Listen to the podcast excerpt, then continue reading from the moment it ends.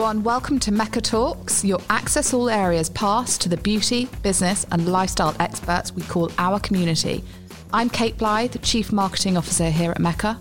And I'm Zara Wong, Head of Content. In today's episode, Mecca talks finding your beauty identity with Mecca Head of Artistry, Tony Bowman, and model activist Mahalia Handley.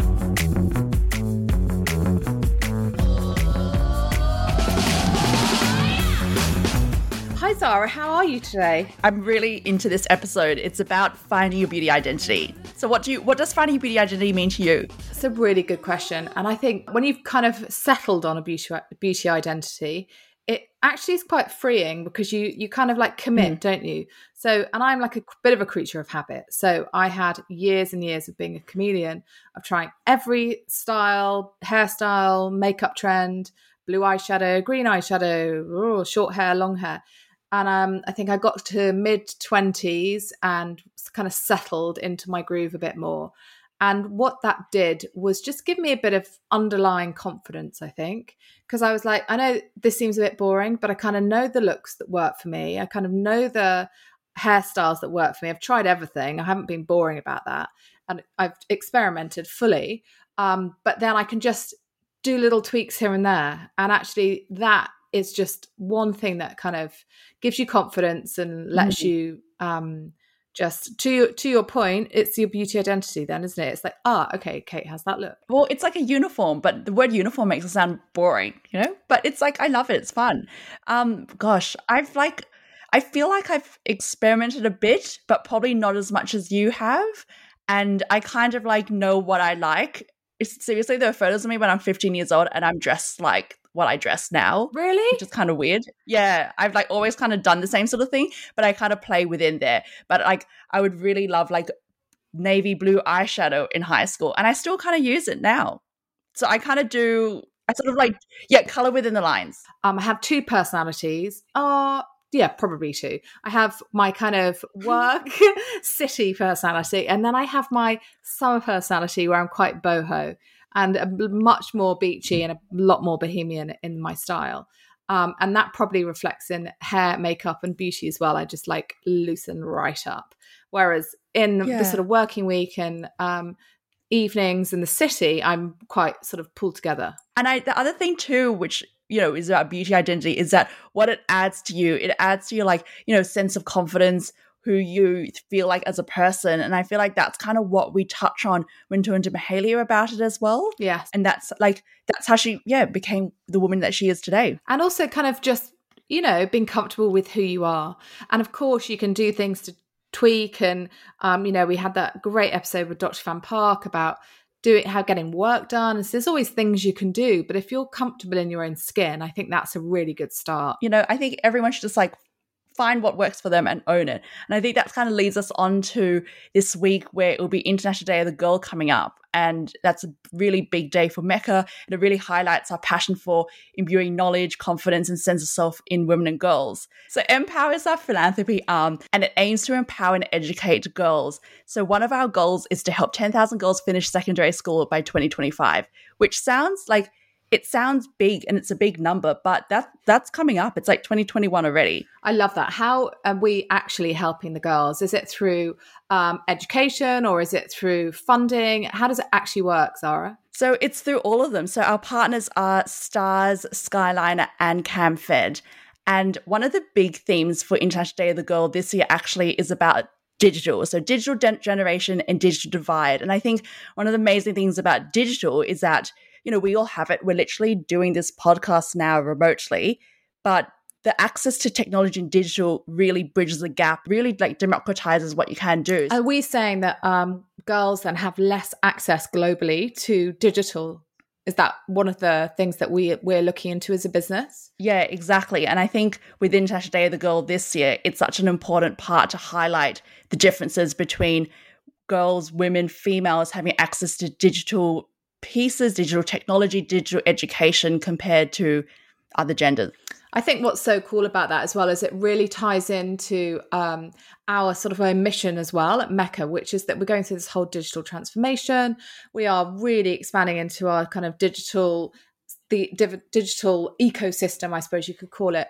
And what I love about that is that we actively really go out there to hire female developers and female um, digital experts and to really build that knowledge in that way for girls in, in probably an industry that was mostly male for so long i think is one of the big game changers um, how does how are we sort of tying that back into International Day of the Girl then? So I think that's why we have Mahalia speaking on this podcast and interviewing her is that she has this amazing story, she has amazing learnings, and she literally did it like on her own with the help of digital and technology.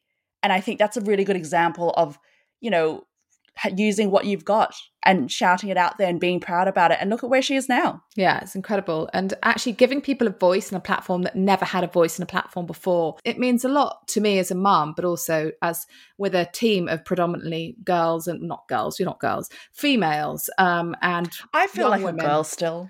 I mean, I feel like a girl. I don't know if I'm allowed to say that, but definitely after a glass of wine, I feel like a girl.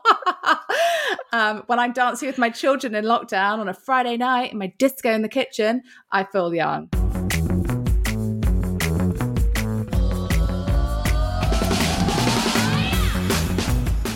The next person we have on our podcast is Tony Bowman. He is officially the head of artistry at Mecca, but we also call him the head of fabulosity. And he is utterly fabulous. He has been in the business for, I think, 20 years and started working in one of the stores and is he's one of those kind of icons of Mecca. He's always there, he's always kind of around, and he's always got something fabulous to say. So I'm super excited to get his view on beauty identity. Hi, Tony. Hi, hi, Kate, and hi, Zara. Thank you so much for having me. I feel very grown up. Thank you for joining us, Tony. And we were talking about you earlier as we were just sort of setting up the podcast and getting things into the groove. And we were actually talking about the fact that we think you have been in the Mecca business for like 20 years. Is that right? It's um, it's well, actually, I did my 18th year wow. in August, so well and truly on my way to 20. So yes, a long time. And you started working in the stores, is that right? I did, I did. Um, I left Melbourne. This was like in the early 2000s, and I went and lived in Perth for a bit of a tree change, and um, I had or a beach change, I should say. Um, and I had a very long um, hairdressing career, 18 years. You do have a great mane of hair, so I can see how that worked. Well, it's it's lockdown hair at the moment. Hold on a minute. You had a uh, roll back a bit. You were a hairdresser for eighteen years. Yes, before I started at Mecca. We all need our hair doing right now because we're no. lockdown. So. and me, look, I mean, mine is ridiculous at the moment. I look like Camilla Parker Bowles, but um, I went to um, Perth for a, for a beach change, and my sister was a huge Mecca fan. She was going to Mecca since it started.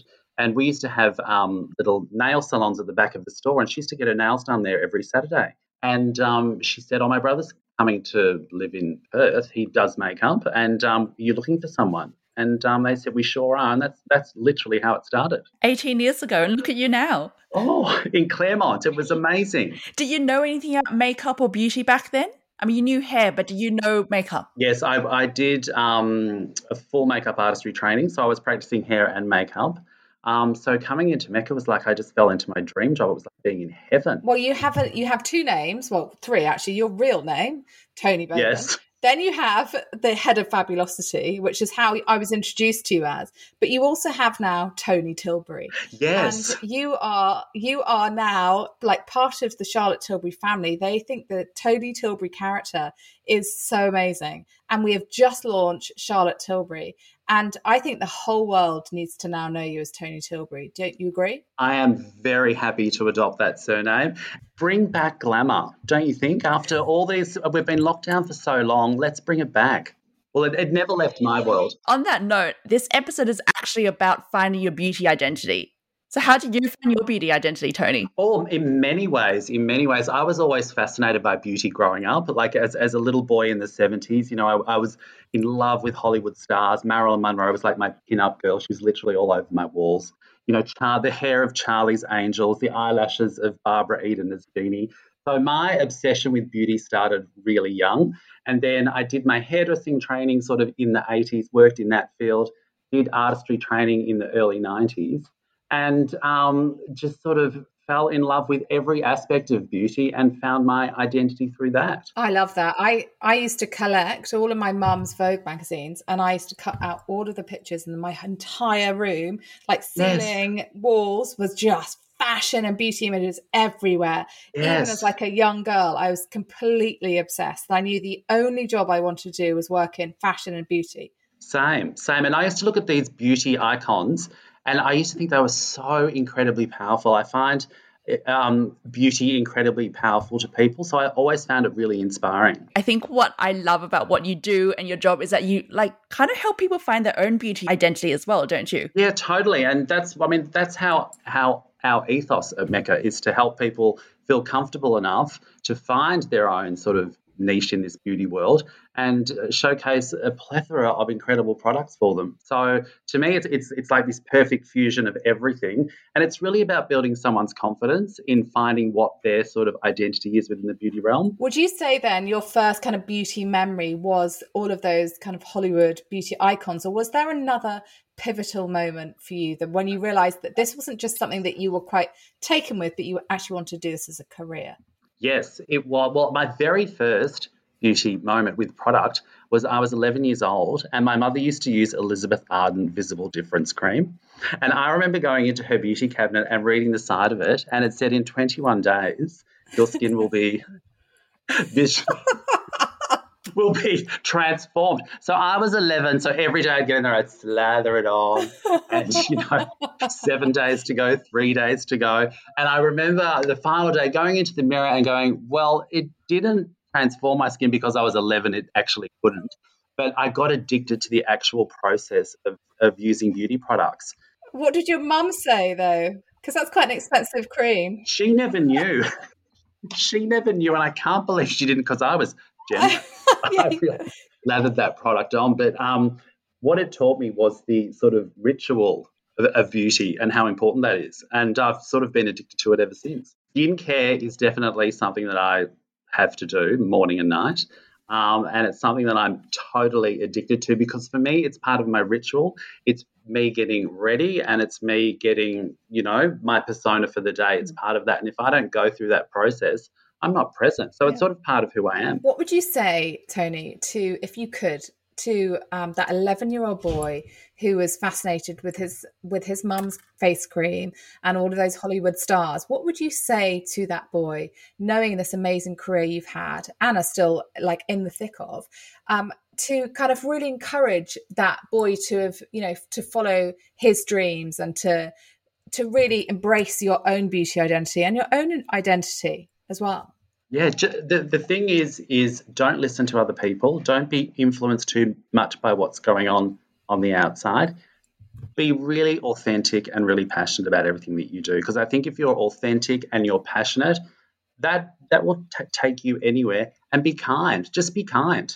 Just be. Just make people feel good. That's what I think the art of you know any career journey is. Is yeah. being authentic, being kind and being passionate. You have to love what you do. What do you think that little 11 year old boy would be thinking of Tony today? I think he'd be really proud. I think he'd be really proud. He'd, he'd be like, yeah, that's what I want to do when I grow up. I love that. I love the sort of like, you know, the fact you knew and you went for it as well. Yeah, because I mean, you like you know, you were a kid who grew up in regional Victoria, ended up in Perth, and you know, did hairdressing, found your way, and now you're the head of Fabulosity at Mecca. The the the thing that I've always done, because I grew up like in the seventies, it wasn't an easy time, you know, when you're as colourful as I am. Um, and you just you just have to n- not listen to the noise and don't take it on board. Just always know who you are, have that sort of respect for who you are, really embrace it and just keep going forward. With that in mind, um, you know, because makeup artistry in especially in those days was very much a sort of female career. Yeah. Um, how would you encourage the sort of young males who are thinking about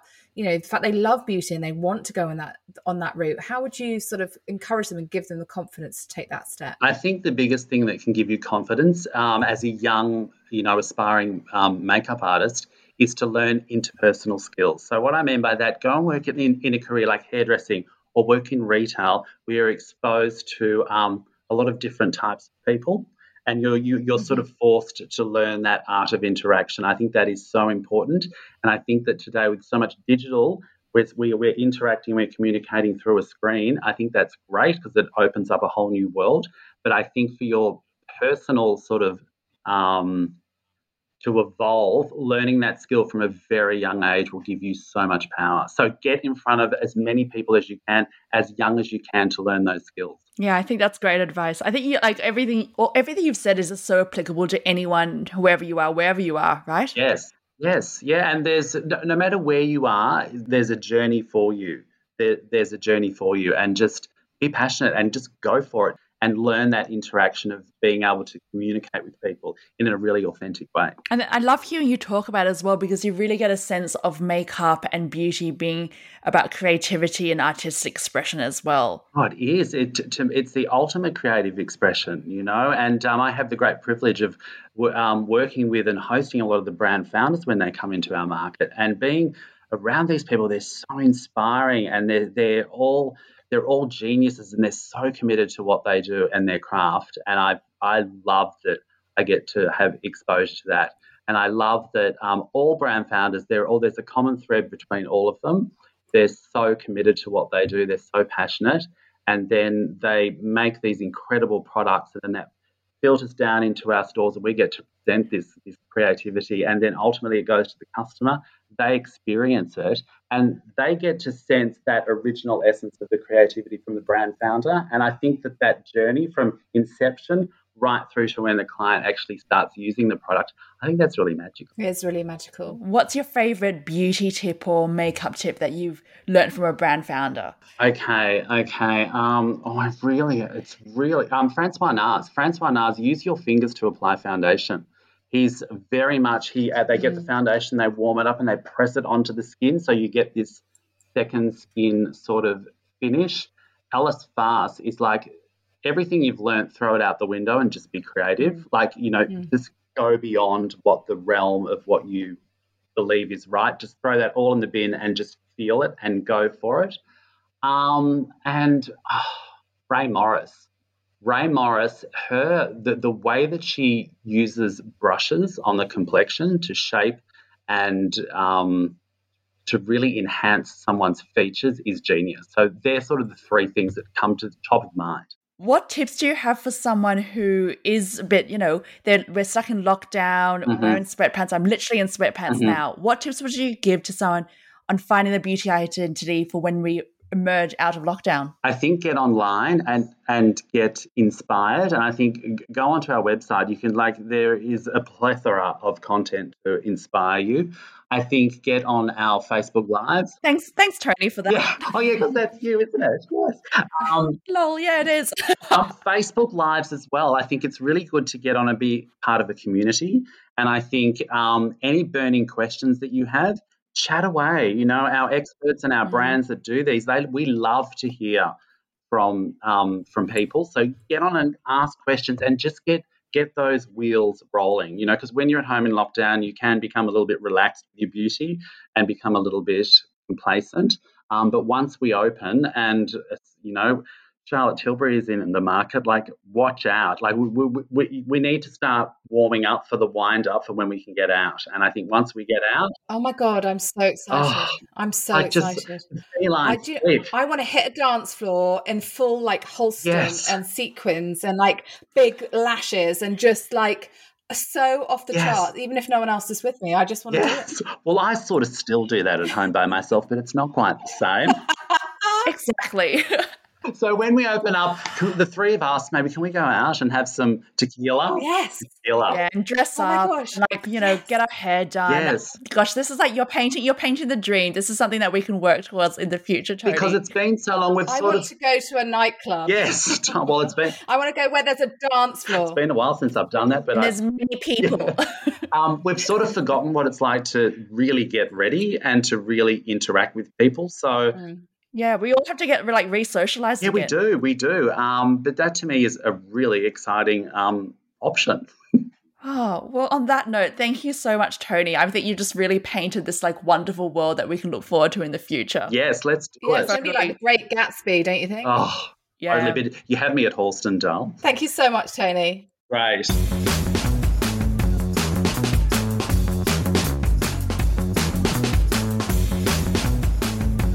When talking about beauty identity and digitally amplifying female voices, we really wanted to include the model activist Mahalia Handley on the podcast. So, Mahalia, thank you so much for joining us for Mecca Talks.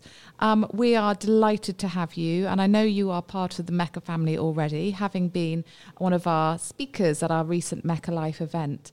And as a model, there's so much more to you than just modeling. So, please tell us in your words who you are, what what you do, what you stand for, and what you're most passionate about. Uh, well, thank you again for having me on here. I'm really excited to be on the podcast. Um, and I think it's such a cool, innovative idea to be able to like reach to women in a completely opposite way. So I have been modeling for 11 years now. It feels like a really long time considering I've seen how much the industry has changed. Like I used to model before there was Instagram. So that's a great indicator of how far along we've come along. Yeah, amazing. how did you get into modeling in the first place? Uh, well, I grew up in Darwin. Uh, that's where, where I'm from, from the Larrakia Nation. And I think growing up there, you get such a different perspective of life, but there isn't actually a lot of fashion or modeling opportunities there. Um, I did do a couple of like small hometown gigs, which I'm sure are probably floating around on the internet somewhere. Oh, wow. Kind of like local uh, modeling competitions or something like that. Yeah, like local TV commercials and stuff okay. like that. And uh, the the Northern Territory has quite a humoristic approach to a lot of advertising. If you haven't seen some of the uh, very yeah. specific and often cuss words that are used. Yeah. And what made you want to become a model? Like, when do you realize you wanted to model? Honestly, I've known I wanted to like model for such a long time, and it's like it's an opposite story to a lot of girls who get scouted and go, "I kind of just fell into it." Like, I've always wanted to do this. I never felt like I could. Uh, when I, and I have memories of being like from eight years old and kind of upwards of just thinking, well, I'm not beautiful in a way because that's not what the standards were at that time of what is aesthetically pleasing. Um, and as like like a t- not even a teenager, younger than a teenager, I could understand that and recip- was reciprocating that into how I viewed myself and like my value and place. Mm. And I think as I got older, um, I I got more I guess infuriated by it because I wanted to feel accepted and I'm such a lucky person. I had a mum who was in my corner the entire time, who was just like reaffirming that even though I didn't feel valued in society, that I did have a place in it. Um, and so I think it was just more like, you know, everyone wants to leave their hometown as well. So I knew that opportunities would be somewhere else. So I just always wanted to model because I felt like there was nobody who looked like me. And I didn't want anybody else, including myself, to continue to feel disvalued in media. So that was kind of like the big push. But I also love it. Like I love uh, this chameleon expression that you get to go through of like being one thing on set one day and something else, and uh, being able to work with like multiple people who feel those visions as well, because that's inspiring to me to kind of get to to be in that realm. Did you get signed up then? Um, with an agency or did you how did you kind of go about it? Because i think it's such an interesting one to to you know to know that that's what you want to do for a career and kind of go after it um, and then be so successful as well. I mean for our listeners they're probably going to be super inspired by that story. Yeah well i mean my first jobs i was working as like a teacher's assistant and i was running an after school care program back in darwin and i like at night i would run a um, bar. One of the three bars that existed in Darwin busy. at that time. Yeah. um, most models get scouted in. However, there is a huge section of models that just you can apply to an agency.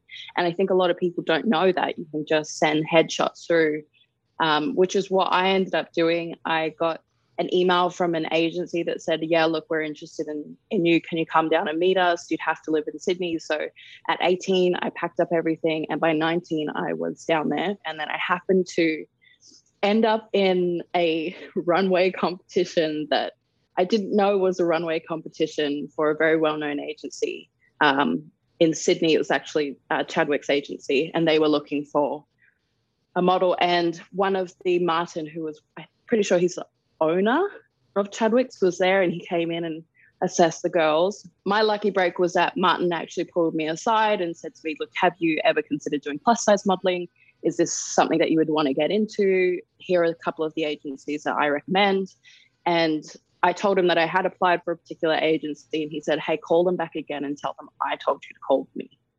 Um, so, oh, wow. I, yeah, it was a huge output that honestly doesn't happen a lot in the industry. So, I have a lot of respect for Martin. I've never seen him again it's been 10 years, but oh, wow. that one moment, you know, these are the kind gestures you can do that can really help other people yeah. that yeah. I take a lot of inspiration from when he did that for me. Um, I rang the agency. Yeah. I got, I bugged them for like two weeks straight about looking at my images and seeing me again. Uh, and then I ended up signing with them uh, two weeks later. And then it's been a progression since there. And I've lived overseas. And wow. yeah, Sometimes you just need that one person to vouch for you and to back you and to support you. And what I thought was so interesting is when you said you're growing up that you didn't feel beautiful. And like that makes me so sad. And like, I know Kate mm. has daughters and yeah, to think awful. Of, but then how do you like overcome that? You had rejections and you just like kept on going. How like you just must have some like inner strength like I don't know. I think uh, stubbornness is a really big quality of myself. Um, I know I just I can't think of doing other things in my life that would give me that much passion. And I think just like being a Cancerian, I get really emotional and like protective.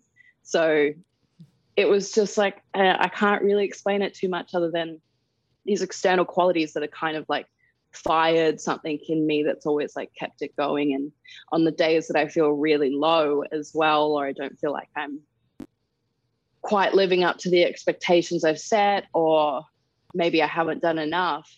Sometimes it's just that seeing the other stories of what other people are going through, if it's something that they need help with, or perhaps I've helped them with, really like sets it back in there and helps me to keep moving forward. And and after 11 years of this modeling career, I think it's would be really lovely for you to tell us some of those amazing moments. What have been those standout moments that you've experienced that you thought when you were growing up in Darwin that you would never ever have because they were so out of that sort of world? Yeah, I guess like just living abroad or even going to like travel abroad and getting paid to go somewhere else and experience a whole new country and then to meet new people like that's like just the tip of the iceberg of the small things. Where did you live? Oh, I lived in England for three years.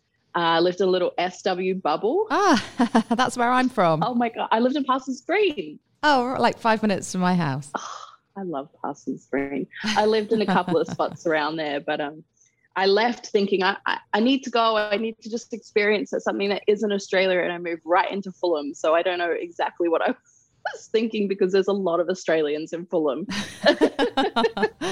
there's a lot. There's a lot of Australians in Fulham and in um, so Fulham, kind of Clapham, and then also in Shepherd's Bush yeah. and around that way. But that that is quite you know these amazing, amazing kind of Aussie contingents yeah. everywhere, everywhere. Um, Brilliant. And I spent a lot of time in the north of France as well uh, for work, which was great.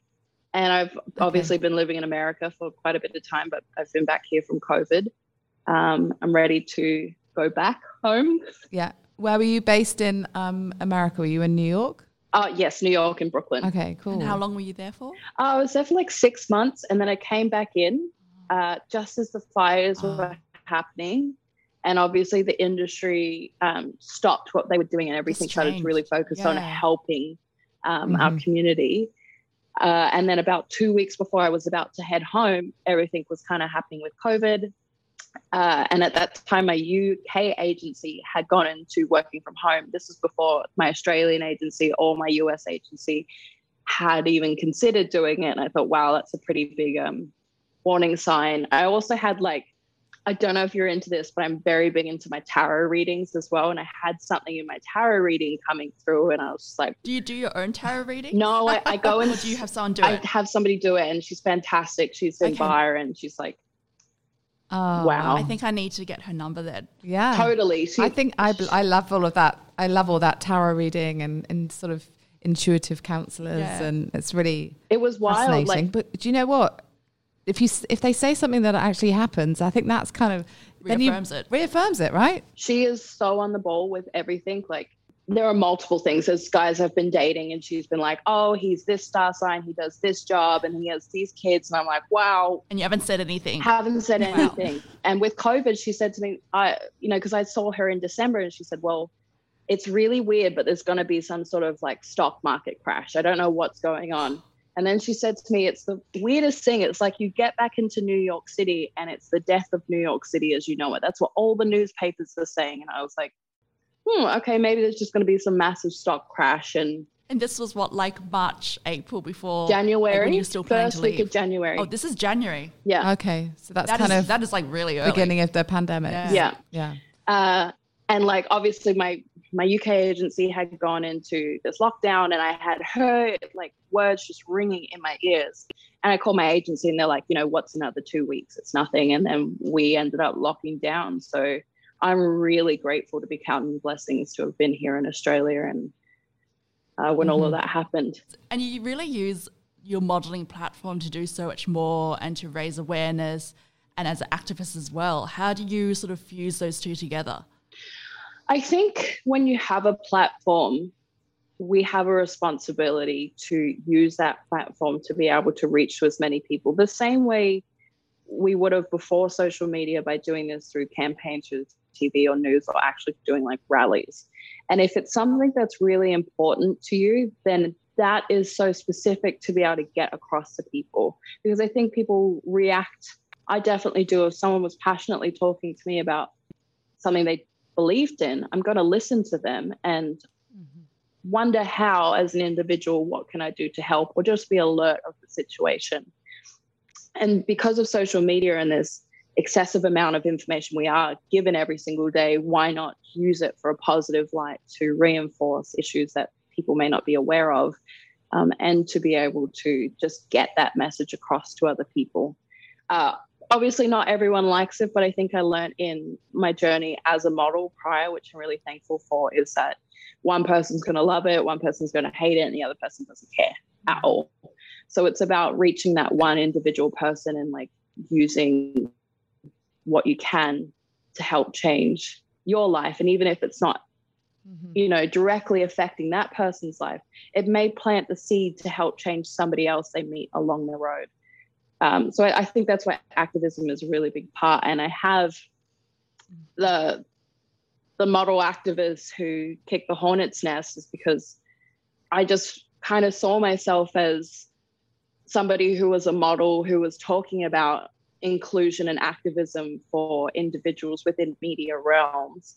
Uh, and nobody else was kind of willing to walk around and like kick hornets' nests in a say, which back then used to be I used to be told that it was like too political or too stigmatized to talk about having equal rights for women or to have wanting to have representation of different diverse bodies and ethnic groups in there, which is really wild because it's like, well, it's just human rights of wanting to be included. I don't see how it's political. So that's why I have that on there because I don't mind running around and just like kicking the nest if it actually makes the hornets get out and buzz around and we start talking about it.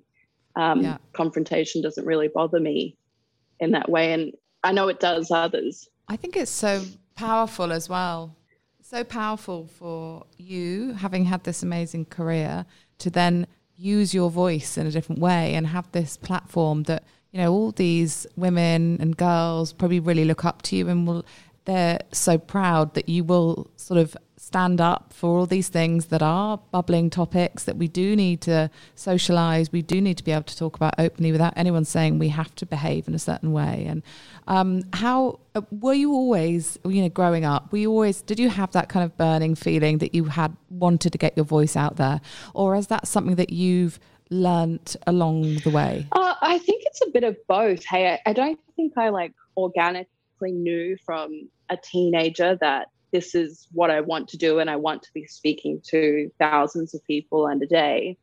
Um, but I definitely was always someone who would like I'd stick up for my friends or I'd stick up for myself if I saw something. I was constantly getting kicked out of class because I'd be um, pulling up issues that I didn't think was correct. I probably should have joined a debating team of some sort, but I think I just I always knew I Yeah, I wanted love to be that. to be in it, to be in something where I could usher change because as an individual, I was feeling the effects of disinclusion and, you know, if I'm going to put it down to just one word, like unfairness, I didn't feel like personally for me that this was fair playing ground. And I've always believed that if we had this fair playing ground, we would have so much talent ahead of it. And perhaps it wouldn't even have been me in that talent, but I would have been fighting against the best in that way. And I think what's also, I mean, because this is a podcast, so it's all audio, and we know mm. you, we can see you, we've worked with you before. But I, for our listeners, they may not realize from listening to your voice, but you're, you know, you're of mixed heritage, you're a curve model. It's changed. I think, you know, like you said, the industry has changed a lot. But when you started, you were an outlier, and there's so much that you had to go through, and you know, Yeah. Plus size models back then were only considered like matronly and you could, uh, you know, you were in a sack basically. And realistically, there only used to be about four major companies who would employ plus size models. Um, and being mixed race, you know, I even think about times when I was first, like baby, baby, 18 to 19, 20, trying to figure out how I could succeed. And it seemed like the only way I could succeed is if I spoke about my Irish heritage first. My mum's from Ireland. I'm also a first generation. Mm-hmm. Uh, they immigrated over when she was three years old, and my dad immigrated to Australia when he was like 19. Um, so I kind of always felt like, oh, if I say that I'm Irish and European, then perhaps I'll be perceived as more employable. Um, and it just used to piss me off. I mean, it's completely crazy. Where does that even come from? You know? Well, I used to get called. I go to castings all the time, and they'd tell me, "Well, wow, you're so exotic. You're just a bit too exotic for this brand." And you know, it's it took me a long, long time to realize that they were saying you're not actually westernly aesthetic enough to be for this brand because my mom would always say to me you're so exotic and you're so beautiful look at your brown skin you know Mhm. she would always reinforce this into me to make me feel like I was valued, which was a great thing that I'm I'm lucky to have from my mum. But when they would say this to me, it would really anger me and it like I think it took me till I was like what 20 25 to realize what they were saying because I don't think you can be exotic when we live on First Nations ground, which is Indigenous um, custodians. We know this. We're surrounded by Indigenous uh, heritages in different islands. And we bank on multiculturalism. I mean, 50% of Australians are from another country or have a parent who's from another country. Mhm. So it's not like we're exotic. And my dad's from New Zealand, which is the neighboring country. and my mom's from Ireland, which is one of the whitest countries in the world. Like, there's nothing really that Yeah. exotic about myself other than I have brown skin. And I think it's just been like all these microaggressions throughout my life that, uh, yeah, it's a way of like othering. yes, and segregating. And I thought, you know, like I thought we'd move through this as a teenager. And the more as I come to an adult, which is, I guess, why I'm like tipping into talking about policies now, is that we have to change these institutional um, policies that have been approved racism into our governments for multiple years um, and look at really altering it to start to bring a little bit more unity together. But you know, I wouldn't have learned all of these things as well if I hadn't have lived abroad. Living in England was just, Yeah. I never felt like I had to worry about my race or ethnicity over there because Yeah. it's just so wildly already into the media and they fully accept it and they move Mhm. forward. And they had more uh, like cool brands to work for as a plus size model. So when I was over there, it was honestly a very relieving process to not have to think about that as like a full forefront, but just fight Yeah. for the small things that we needed. Um, and luckily, I had like good success. I know we mentioned before some good jobs over there that changed my perception. I remember looking at an article that came out uh, just before I turned, I think I was like 22, and it was for Vogue Italia, and they were calling me the crocodile girl uh, and highlighting what my career had, had been. I don't mind the term because obviously very connected to uh, that animal. I was also like the first ever plus size model that they used for Selfridges in the UK. and I used to have like these huge yeah. uh, posters that were all over the entire building on the outside and the inside, and that was such a huge feat for so many people. Do you get to keep the poster? No, but I, I used to. Um, quite big, weren't they? Yeah. I used to go on dates. Having and, like, that in your house. I mean, I think they're. Yeah. I used to go on dates and like walk them by and be like, "Oh, I didn't even know that was That's out me. yet." Like, try and get some more like tipping points into the date. um, but there's been there's been so many and like small brands that I wanted to work for and like seeing that they're now casting other models is really great to see. I just want to see this tip forward. But if I hadn't have had these successes and experiences in other countries, I don't think I would be as appreciative as how much we can change, knowing that it's already happened. Mm-hmm. And um, it was a big thing of why I started or co-founded uh, Shine for Diversity and wanted to create a campaign was to be like, hey, look, we can actually do this. Yeah. And that was a big thing, like finding community who had also gone through the mm-hmm. experiences that I had. Um, and knowing that they wanted to change. And every time we did a campaign, you know, I was running a team of 30 to 35 people, all of them volunteering to be in there. And that's like, that means a lot to me to see so many people. You know, in 2018, not where we are mm. right now in 2021 where we're really discussing diversity and inclusion who are ready to sign up and put their hats and hands forward and say hey yeah let's make a change and what is next how are you going to um, really take where you are now and pro- kind of propel it to the future because you've got these amazing platforms and you're starting to really be be sort of listened to in so many ways and so that that's incredibly powerful have you got you know, do you want to be the prime minister one day? Uh, what are your what if your what are your dreams? What do you want to reach for? How can you keep changing the world for the better? Um, look, there's like so many different things that I want to do that it's hard to kind of put it in like multiples of like what's best. I like I have such big dreams in my modeling career because if I can start to be I guess, perceived as a supermodel the same way we perceive supermodels in America within Australia, then I think that's going to open up so many pathways for other people, for businesses to understand marketing campaigns and value, and to really just like start altering in some media presence and change here. Um, there are huge companies here that I still aspire to work with, um, hoping, hopefully soon, I might get a cover um, on our tier magazines here because I think it also starts to create a domino effect for other uh, yeah. companies. It makes people feel like they can do it or like yeah, you know, it's like you can't yeah you can't be what you can't see. Exactly. Yeah. You want to see somebody who's a representative in that stage.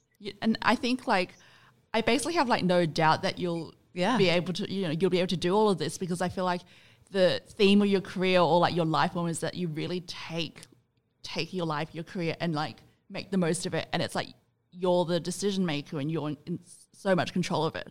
So I think it's all about working with businesses. You know, I'm, I'm consulting at the moment. I think I'd like to be consulting on a higher level, higher level to particular uh, states and territories about inclusion and making sure that reconciliation policies are being correctly advised. Um, I, I, have a huge passion for business and uh, I've always have, and combining that with modeling and the creative direction. And I'd love to also be somebody who could help facilitate some great opportunities as a creative director for teams and other models and other individuals uh, worldwide working with campaigns or working with um, editorials. Uh, so you've only got a few ambitions there. And you know what? I think the passion and energy you have is so it's so intoxicating because you think I think you'll end up doing all of those things and all of those things amazingly well. So kudos to you. And you're so honest and like really you share your vulnerability, which I think as women, we all need to be able to do more. We don't all have to be feeling the strong person every single day. Actually, what makes us human is vulnerability. So, mm. you know, actually sharing your story is makes me feel all sort of like super proud and you know mm. i'm going to make sure that my my daughters are out there opening up and being honest and talking about all the things that they have that worry them and i think that is one of the most empowering things as women that we can do is talk share and be open and honest about how we are and how we feel totally so thank you so much thank you thank you that's super power and knowledge. And when we unite like that, I think that's where we can foster in and alter change to contemporary values. Thank you for having me. I'm so excited to be Yeah. here, of You course. you were so good. You're so like articulate and like so reflective, and it's Yeah. just, it was such like a pleasure to speak to you. Yeah, loved it. Thank you so much.